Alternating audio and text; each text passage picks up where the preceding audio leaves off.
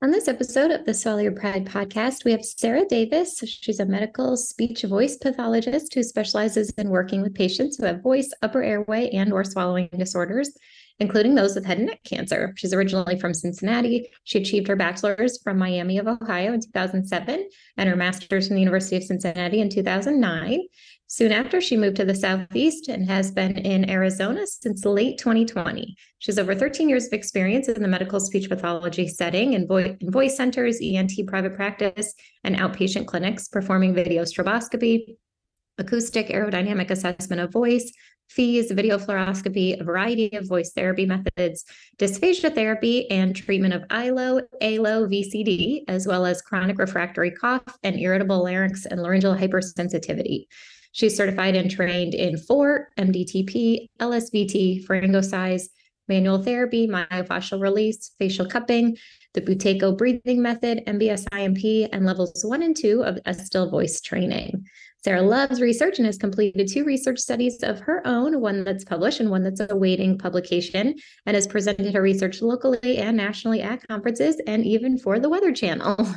She's extremely passionate about her specialties within speech pathology and works closely in collaboration with other medical professionals to prioritize achieving the highest level of evidence based care. Sara is also the founder of Vox Fit, V O X F I T, a medical speech pathology and voice consulting service striving to educate, coach, and inspire occupational voice users and transform their voices and lives. And I just love this conversation with, with Sara so much. I know I've chatted with her on Instagram. She's Vox Fit um, on Instagram for so long, but she's such an amazing teacher. And I hope you all really can hear her passion through this episode. Um, I learned so much just in this this episode myself, and I can't wait to hear more from her in the future and hopefully getting her doing more presentations because I just think she's a phenomenal educator in our field and patients are lucky to have her. So thank you so much, Sara.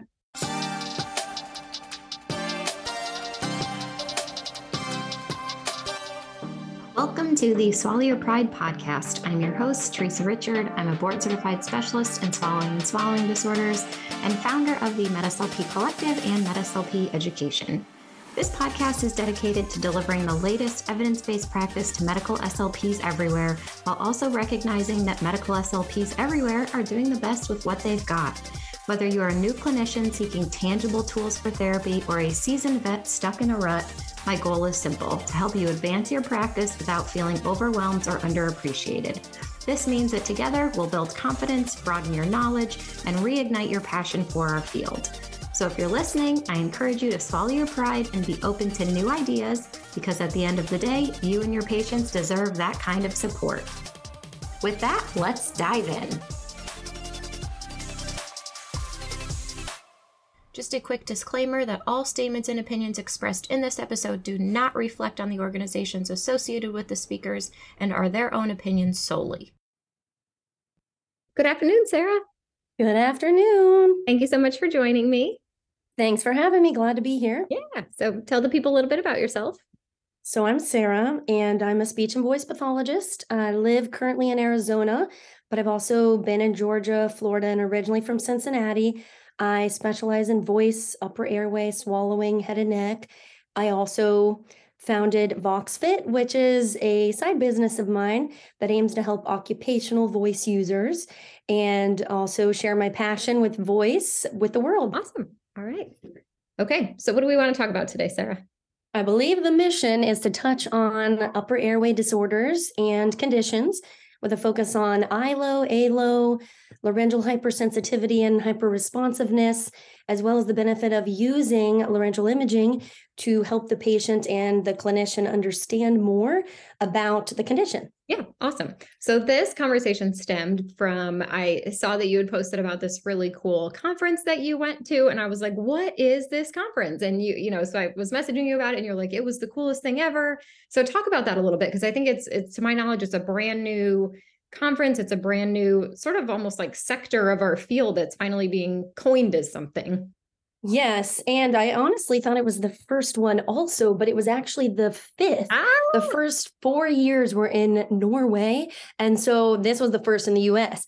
Um, it was incredible. It was at National Jewish, well, affiliated with the National Jewish Hospital, but Um, it was at DU in Denver and an incredible location.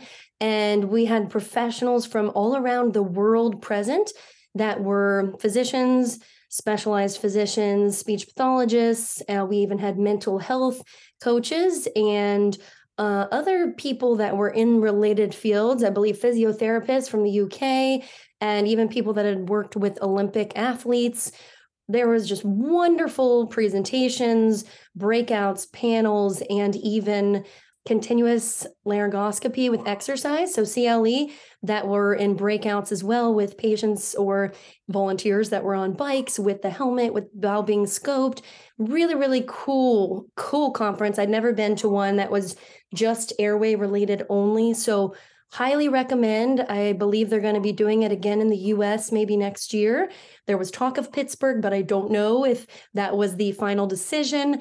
Um, and what's really cool that I learned is there there now is established an international it's called GLO. It's the Global Initiative for Inducible Laryngeal Obstruction, and it's called GIILO, GLO. And it was established basically at this conference. And you can join, you can become a member, and hear all about updates related to these airway conditions and just become an advocate and part of the organization. So it's really cool to be kind of there for the establishment of that organization. And I love it when people establish organizations or support groups or anything that really aims to educate and spread awareness and help others. So it was super cool to be involved with that. And one of the I believe she was from Norway, the lady who established it, who's really well known with ILO, um, along with a gentleman from Australia. So super cool conference. Awesome. Yes. How did you even hear about it? How did how did it even come across your plate? Yeah. Mm, goodness, I think I might for no, I saw it on the Voice list serve. Um, it's called the Voice Serve, and that is a wonderful tool to be a part of, get emails from related to information and conferences, all things voice and upper airway. I believe I saw it on there, maybe on SIG three as well but then it's easy obviously nowadays too with social media and things like that. But national jewish has always been known for alo which is eilo and their their work with establishing a lobi breathing and all of those. So um, it kind of came from some professionals there as well as um, claudio milstein who is in sig 3 i believe he put one out too in terms of information about the conference. Um, but like i said as soon as i found out I was interested. I knew I wanted to be there because anything that is specialized, I'm very interested in, especially the things that I tend to gravitate towards in our field. And the way this sounded, I just knew it was going to be amazing and kind of one of a kind. And then came to find out the first four years were in another country. So pretty cool. It was the first one in the US, but definitely stay tuned because I think there's going to be more here coming up. Oh, awesome. All right. Yeah. So so where should we start? I guess let's can we break down some of these abbreviations? So ILO, EILO. Yeah. Can yeah, d- digest it for us a little bit. Yeah, of course. So we'll start with ILO and you know if you just want to call it something, ILO is kind of what it's called. This is something that in the past was always called VCD, vocal cord dysfunction, or PVFM, paradoxical vocal fold motion, or PVFMD, paradoxical vocal fold motion disorder. There's been a lot of names for it, but now those are considered a little older. And so now they've evolved the nomenclature to be ILO, inducible laryngeal obstruction. And it pretty much, and then if we tag it on EILO, which is pronounced ALO, according to the conference, that stands for exercise induced laryngeal obstruction.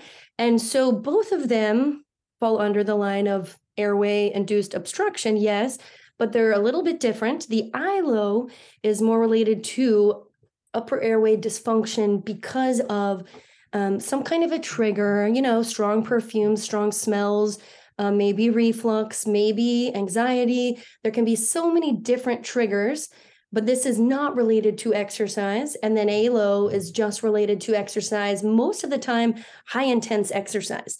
And so um, that's kind of how you differentiate them. But essentially, what inducible laryngeal obstruction means is it's not just the vocal folds, but it's the vocal folds and everything above it that can form like an inward movement that will reduce patency of airflow, airway, um, create feelings of restriction in the throat.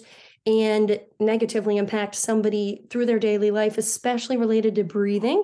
And especially, again, if it's ALO related to high intense exercise, which most of these people, especially with ALO, a lot of times are athletes, a lot of times are in the teens and 20s ages, not always, but a lot of the times.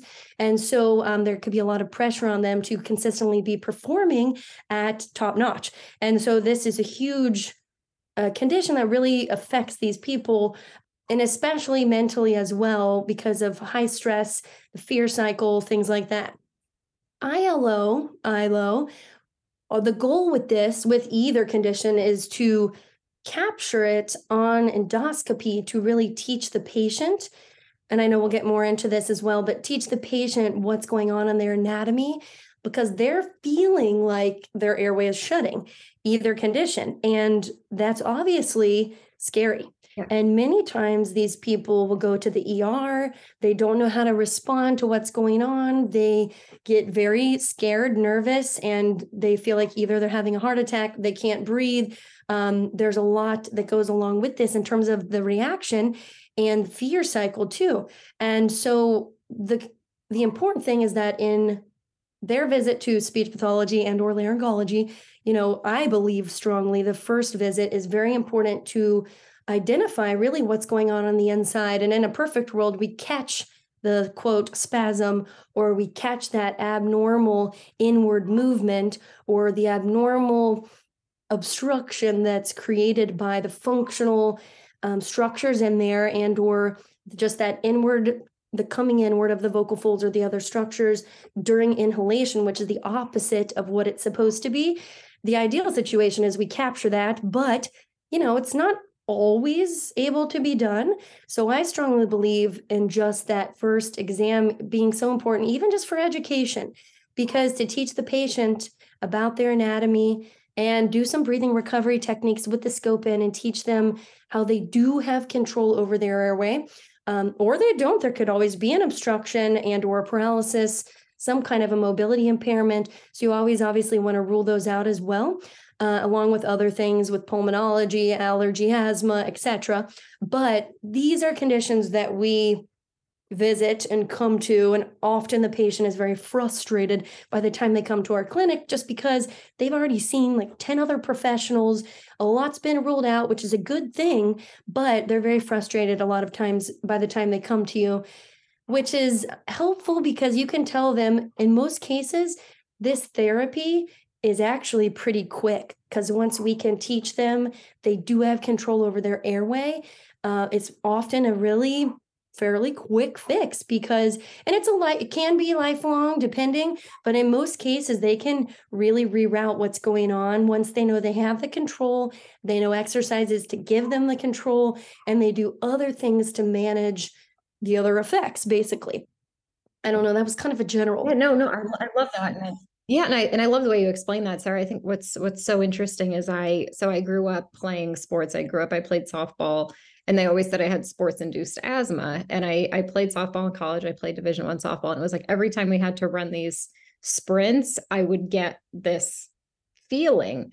And and you know, I I had a million doctors throw all sorts of you know albuterol inhalers at me and just said it was asthma, said it was asthma, and I was like, but it's not like I had asthma. I know what asthma feels like. I don't I don't have it anymore. And so it wasn't until I heard exactly this condition that I was like, that's what I had. Like so so I love it. I love that people are actually talking about it now and everything that you just said. I'm like, that's exactly what I experienced. And so I'm so intrigued to hear, you know, how we actually diagnose it and how we actually treat it because I'm yeah. So thank you for that explanation. That was wonderful.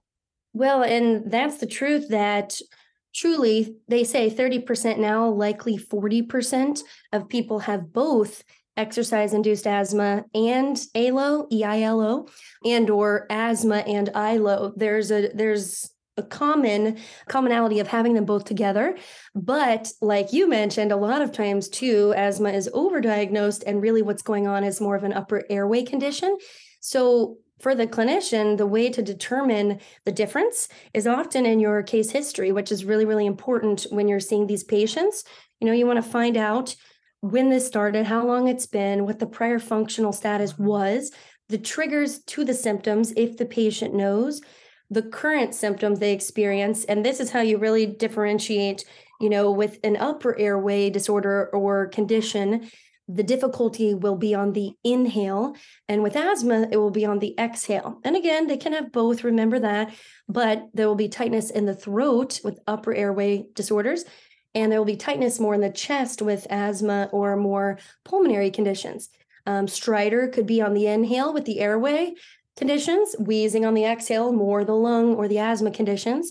There could be co occurring cough or throat clear- clearing or voice change as well.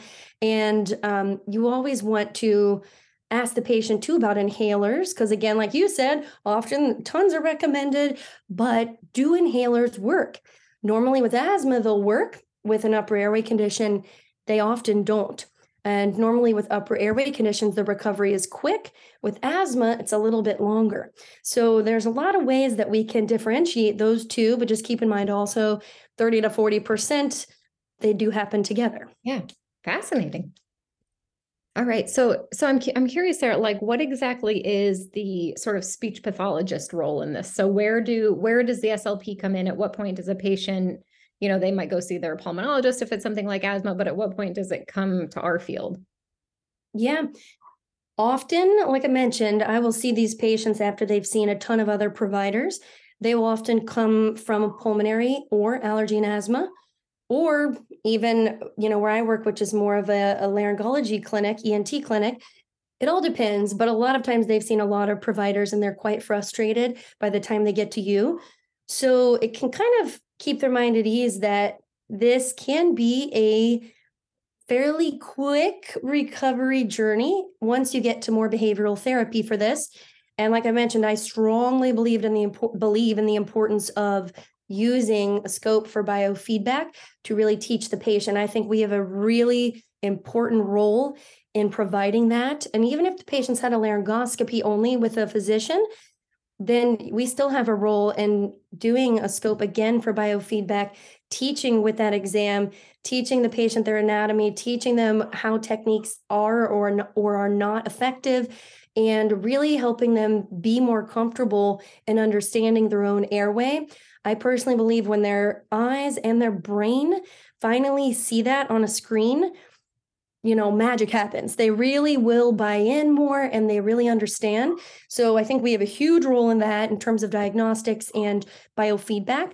And then obviously from there, in terms of behavioral therapy, a huge role as well. Often I approach it with number one, discussing ways that they can improve the laryngeal environment because when our larynx is less irritated, we are less susceptible to that constant behavioral irritation, even if that means throat clearing or habitual cough, because you know chronic refractory cough also falls under these types of airway conditions as well. Um, you know, we've got ILO and EILO, but then we also have laryngeal hypersensitivity and hyperresponsiveness, chronic refractory cough or throat clearing. There's a lot that kind of goes into the airway, and I like to explain in their anatomy, you know, with the screen, but then also in the the therapy room once we get there just so they understand the larynx as much as we think the main role is to use our voice to speak and to sing and all those kind of things it's actually the first job is to be a gatekeeper to the lungs. And you know this obviously with swallowing that's the first job. Our larynx is a gatekeeper. And we have to remember that. And so likely this upper airway condition may have begun related to some trigger or related to something that made the patient's airway think, "Ooh, I need to protect." And you know, the vocal fold shut or those arytenoids came inward or whatever the case may be, your your brain was telling your body to actually think it's doing its job by protecting you. And in turn it made it feel like you can't breathe. And then sometimes that can habituate based on triggers or co-occurring anxiety or other things and become like a solidified pattern. So that's why behavioral therapy is so important because we can jump right in and help the patient acknowledge, again, triggers, symptoms, and gain that control.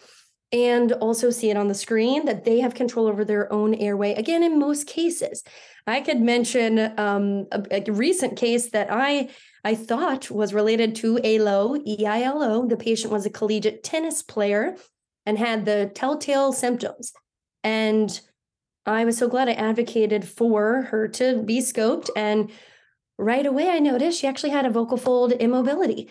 Um, she had a paralyzed vocal fold. And it was crazy because at that point, no one had scoped her yet. She came from pulmonary.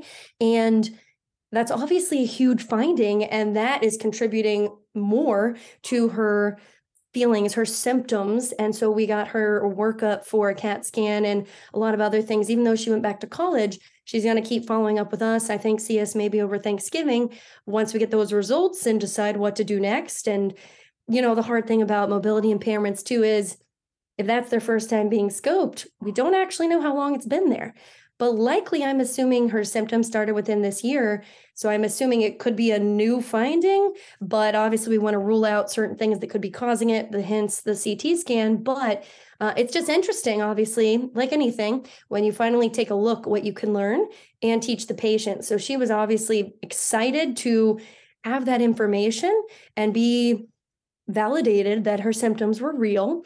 But like I said, sometimes even we don't capture information like that, or even the spasm or that inward look. And it's still valuable information for the patient because with that scope in, you teach them breathing techniques, recovery. You show them that when they snip, their vocal folds open, and that is awesome. An important thing that is often like, what? Why would you do that? Is in therapy, tell the patient, hold your breath, count, see how long you can hold your breath and likely they can hold it for a while and then say, okay, look, that's way longer than this episode is occurring, right? And so relax, roll your shoulders, do these breathing exercises. Yes, when it occurs, it's not under your con- uh, control at the beginning, but you are okay. You can hold your breath a long time. Now let's work from that knowledge and help you gain that control right away when it happens and it feels out of your control. Sometimes little things like that just really heighten their awareness to their control and especially over their airway, which is a scary thing. Uh, related to ILO and that gatekeeper idea I mentioned, laryngeal hypersensitivity. This is dealing with those afferent receptors, the sensory ones, and this could lead to this feeling that the, the laryngeal mucosa is irritated and or inflamed it can lead to a feeling of tightness in there or increased mucus constant throat clearing. And we all know the more we clear our throat the more we clear our throat because we're creating mucus by the slamming and just this constant irritation of the tissues you know? But then you can have laryngeal hyperresponsiveness and this is more the efferent receptors of the larynx the motor ones and um, this is more related to maybe muscle tension and that that feeling that we need to um, be tight and or squeeze and push or just um, respond in ways that are not helping us feel relaxed and open in there so oftentimes related to ILO, it would be again trigger induced. So, the importance of teaching the patient to be aware of their triggers. And honestly, some know right away. They say, I even heard a story about, you know, at the grocery store when fall comes along, like it is now, and those those spices and those even those little broom decorations with all the the smells coming out right at the front. There was a lady that that was one of her triggers and she couldn't even go to the grocery because it would start as soon as she walked in. You know often people it's strong perfumes or chemicals or some kind of smell trigger. That's how i am in the laundry detergent aisle. I can't go down yes. the detergent aisle at the grocery store yeah Yes. And so the mission when it comes to things like that is desensitizing the larynx and helping to normalize the threshold. So the first step is knowing again your triggers and some people have no idea. So maybe we need to do a log and when these symptoms happen, where are they? What are they doing? Those kind of things to heighten the awareness. But once it's established, there's likely some kind of triggers. Then we want to, number one, if this is related to ILO and it's more causing coughing, throat clearing, like chronic refractory cough, that's one thing. If it's related to more of the breathing condition, then that's another approach but you would again know your triggers and then when they occur you would notice the first sensory trigger or the first physiologic precursor to what's going to happen and that could be a feeling of tightness, a feeling of mucus, a feeling of a tickle, a feeling of whatever that is, and get really familiar with that feeling. So, the first sign that happens, the you guide the patient to establish whatever the better motor pattern is. If you're targeting cough throat clearing pattern, then it would be options hard swallow, using a hard swallow, pressing the tongue up, sip of water, pop in a hard candy, or cough drop with no menthol. I have a list of like 12 options I usually give patients. That would be more for suppressing, now called substituting the cough or the throat clear pattern. If it's more the breathing issue, again, they're noticing that sensation and they're responding with certain breathing recovery techniques. Often that sniff, we know in most cases, it will fully open the vocal folds, followed by a pursed lip exhalation in cyclic patterns and in a relaxed way as well. And so teaching them that often you know, I give people a few different options. There's usually four I go to. One, obviously, we start with sniff and we do pursed lip exhale, like you have a straw in your mouth. The point of that pursed lip is constriction at the in the oral region, and that creates a back pressure. And at the level of the vocal folds and the larynx, it opens it. So that purpose of feeling friction at the front not only redirects their attention up and out and towards the mouth versus the throat, but it establishes the back pressure, which opens the larynx. So that's the point of that redirection and feeling the friction. But some people, the pursed lip isn't enough, especially if they're in the heat of the moment and it's very a scary situation, you know. So sometimes a sniff and an S sound, the S provides more friction than the purse lip. Sometimes an S, I'm sorry, a sniff and an SH shh, that provides the most friction. It all depends on what's going on. And then I've often found, especially again related to chronic refractory cough, more people could be in really violent coughing attacks, which leads to breathing issues too. And more of a pursed lip inhale followed by pursed lip exhale is helpful for them. And I always guide the, the most important thing is actually when you exhale, feeling the friction at the front as we know, that redirects air up and out, gets the focus out of the larynx, but also creates that back pressure, which opens the larynx. So that's really, really important. And then just being aware of um, breath holding tendencies. If the patient is a breath holder, which again, a lot of people are nowadays and in general, and stress and other things will encourage that, but noticing if there's breath holding going on, we don't want to inhale first because we can breath stack. And so if there's any breath holding at all, you obviously want to exhale first to let go of that, then start the breathing. And so if you exhale first, that would be the purse lip or whatever you decide is most helpful. So right away, you're establishing that friction and back pressure and setting up the larynx for success. So those are often more the manageable ones for ILO and really practicing consistently. And I guide the patient to practice every hour, setting cell phone alarms to go off, because we all know from motor learning, our body and our brain learn the best with consistent practice, but not for long periods of time. Um, it's better to be really short periods of time, but higher frequency. And that's how we learn better. And in, the heat of the moment, when we're experiencing this feeling, we will be ready and we know what we're doing despite this scary feeling. And so, what I usually say is just 10 breath cycles, uh, whichever one we establish to be the most effective. And maybe we do that with the scope in too, because we'll do those while we watch. But we'll do 10 breath cycles every hour using cell phone alarms to remind them because life is busy. And I purposefully myself set cell phone alarms to practice voice exercises because I would forget too. So I tell them that, and that's real life. So every hour does sound like a lot. And I tell them, hey, you're likely not going to do this forever, like at all. But for now, we need to. We got to retrain your body and your brain and your larynx. So you have that control and um, they get on board they understand because i tell them hey 10 breaths are going to take one to two maybe three minutes max of your first part of your hour of whatever that hour is. It's also going to relax your breathing and reset you nicely. It's a wonderful time to take for yourself. So I always encourage that as well. So it's kind of like these ideas of number one, improve the environment, reduce irritants, um, triggers, exposures, and known things that irritate the larynx, you know, just in general, caffeine, smoking, exposure to smoke, reflux, if that's a thing for the patient. Keeping in mind, everything is not reflux. So, knowing, you know, maybe an esophageal workup should certainly be performed before it's assumed that's going on. But, you know, going through all the ways to improve the environment, reduce the, the irritants to the environment, train the awareness, and then you get them to the point where it's it's not even that they feel that sensation and then respond with a better motor response but they also start this if they think the sensation will occur. They already are starting the motor response. So you're totally desensitizing the larynx and re kind of igniting these better patterns.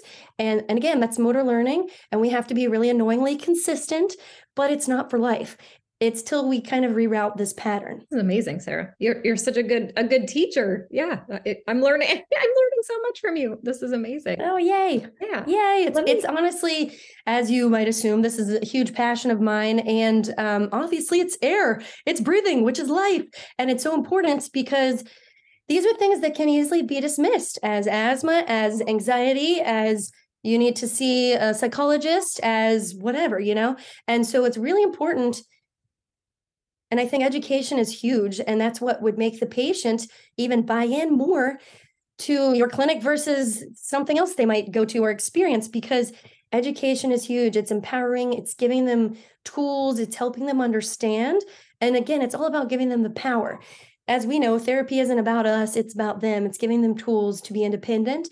And so I really truly believe in, in that power of education, especially related to breathing. And there's so many things we can do to enhance, again, their control besides a medication or an inhaler or whatever the case may be that they could have already been recommended that they didn't feel help from.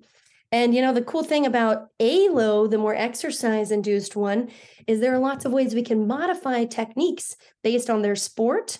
Um, like you mentioned with softball, there's there's different ways that depending on your sport and what you do and when you experience these symptoms, you can in, in, um, enhance or modify the breathing exercises based on your moves during sports, based on whether or not you're in water or you wear a mouth guard or you have a helmet or whatever the case may be. So we can help the people continue to uh, engage in their sports and feel successful and move on to what they want to do.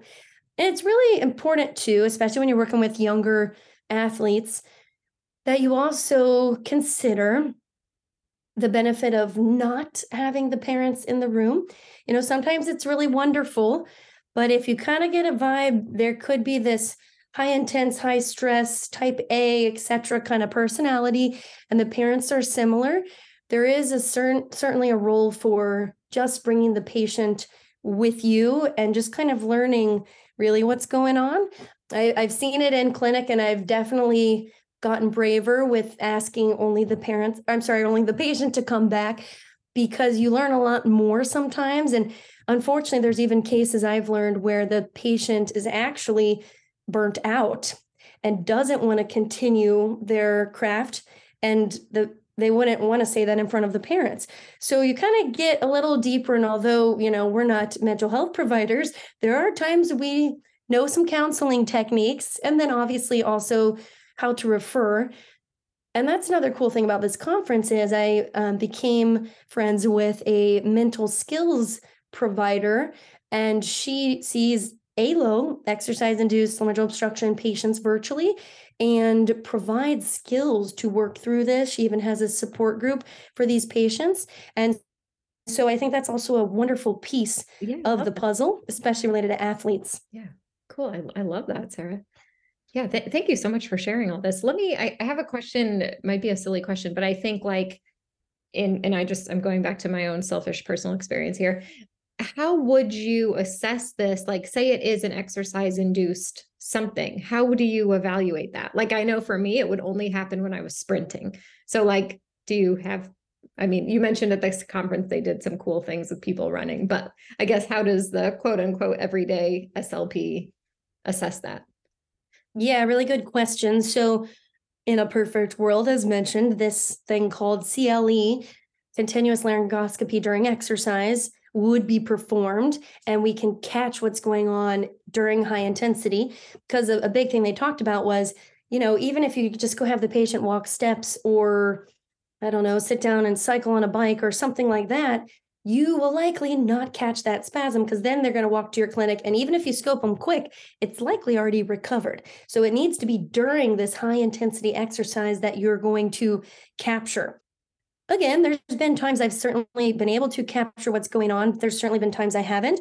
And I do not have a clinic where we have a bike or a treadmill with the helmet and the scope connected and all the perfect setup.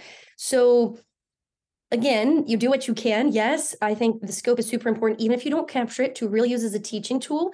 But they talked at the conference easy ways you can actually kind of design a helmet and get this set up. And you know, all you really need is a, like a recumbent bike and or treadmill, and you can even be scoping the patient during.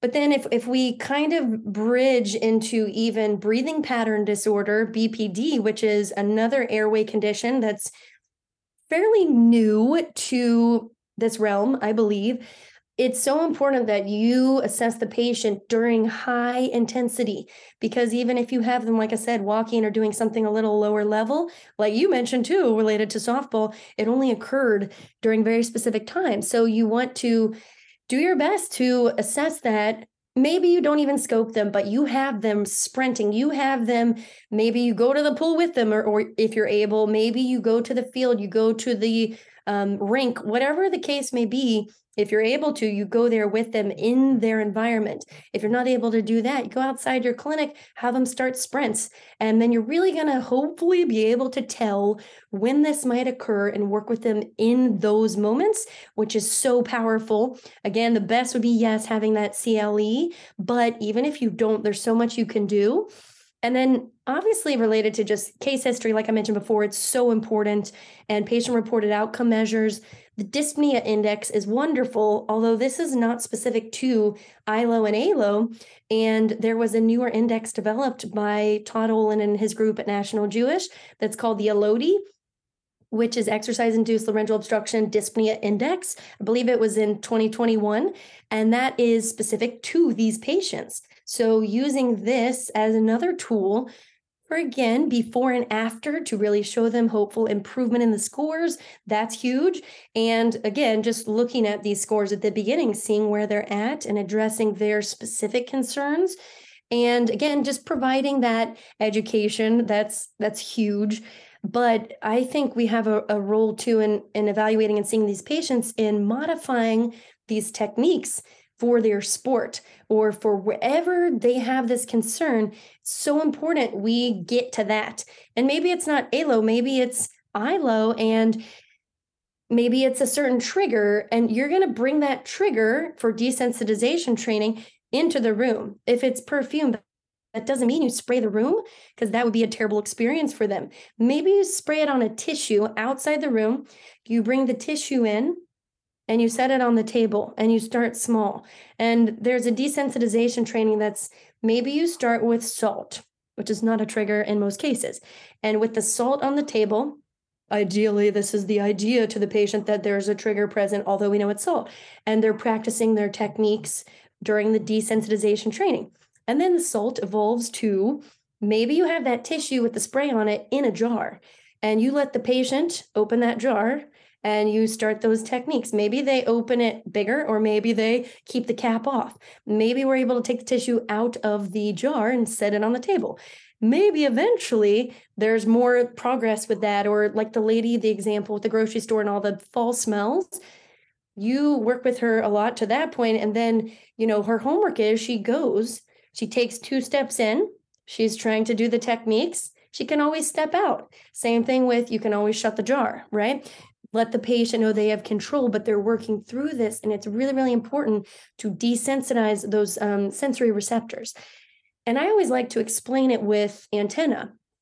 If you guide the patient to think, okay, we have these antenna in our larynx, and instead of let's just say four or a few, the person with a hypersensitive or hyperresponsive larynx has like 69, 50 75, way more antenna than the normal person. So our job is to reduce those sensory receptors and their heightened, you know, responsiveness there and get the patient back to a normal threshold by gaining that control, soothing the larynx, calming those receptors, and it's usually pretty quick like I said. It can be a little scary at the beginning for them. That's why you start slow and you work through through that with them. Uh, same with the exercise induced or more breathing. It's the same thing. You start small, you teach the techniques. It's all about repetition. And then you start with just seated. But you don't spend the whole session seated. You get them walking, evolve the walking to maybe jogging and then marching and then running. And then you get into their sport if it's sport related and um, you modify as you need for the sport, like I mentioned before. Awesome. Thank you, sir. This was an amazing explanation. Yay. Yeah.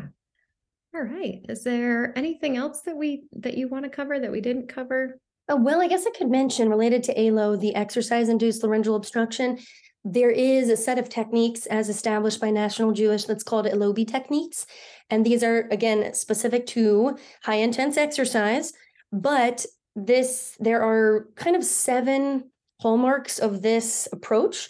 And again, these are athletes, these are people that's high intensity exercise focused.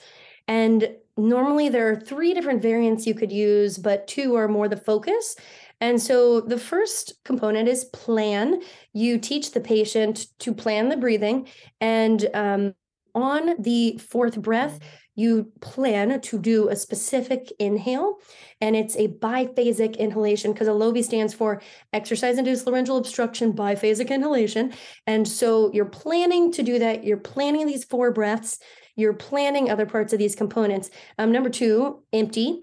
So on the third breath, the exhale, you're going to fully empty in preparation for this very specific biphasic inhale that's going to provide that openness and a lot of good air. And so you don't want to have a ton of air left. You want to empty. You also don't want to empty fully till there's nothing left because that can cause tension, but you just want to make them longer than the normal exhales. Um, number three is split. And that just means that biphasic inhalation, you're splitting the inhale. And again, there's two main variants that they focus on the lip variant and the tooth. I'm sorry, the lip variant and the tooth variant. Yes.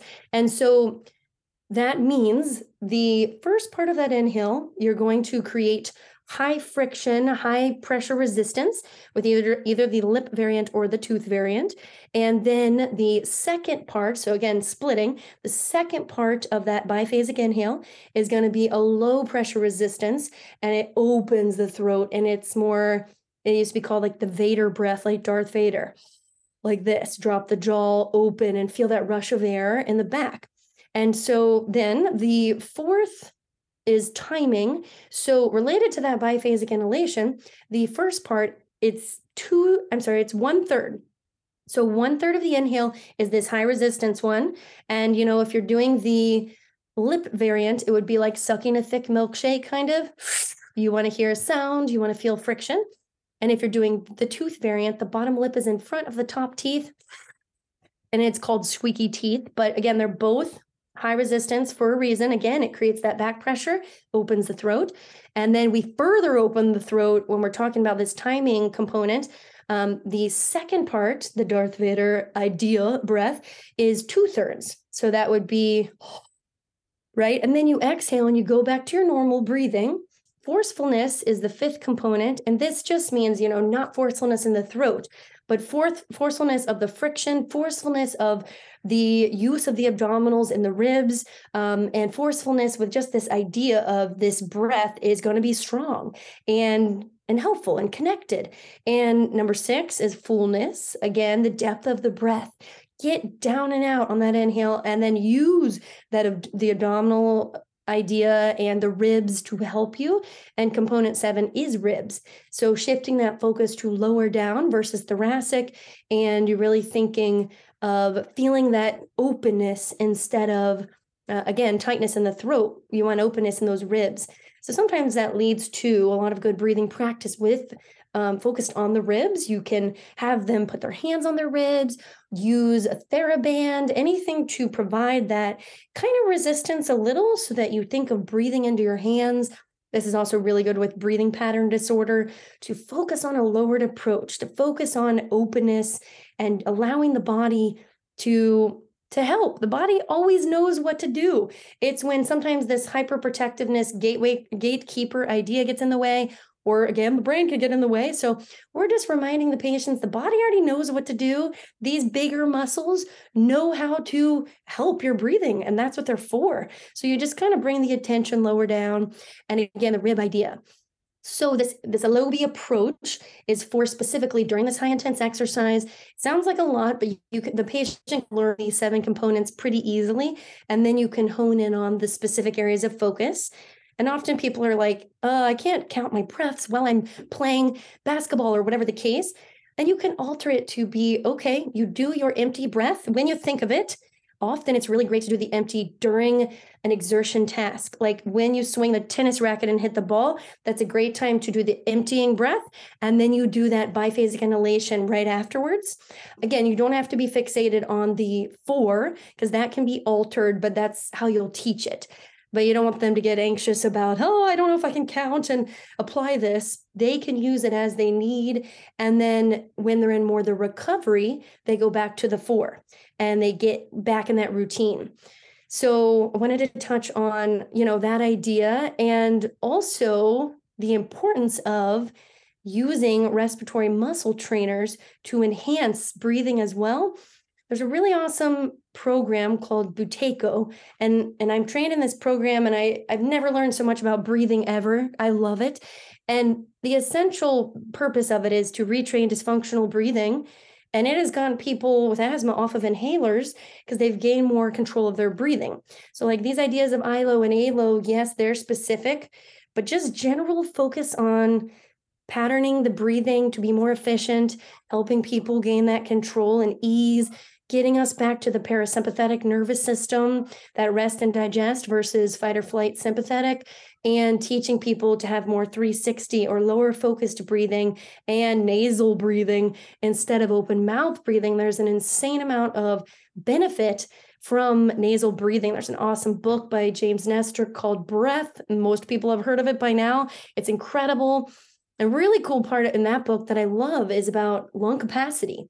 And basically, what they found is lung capacity has a direct correlation to length of life in years.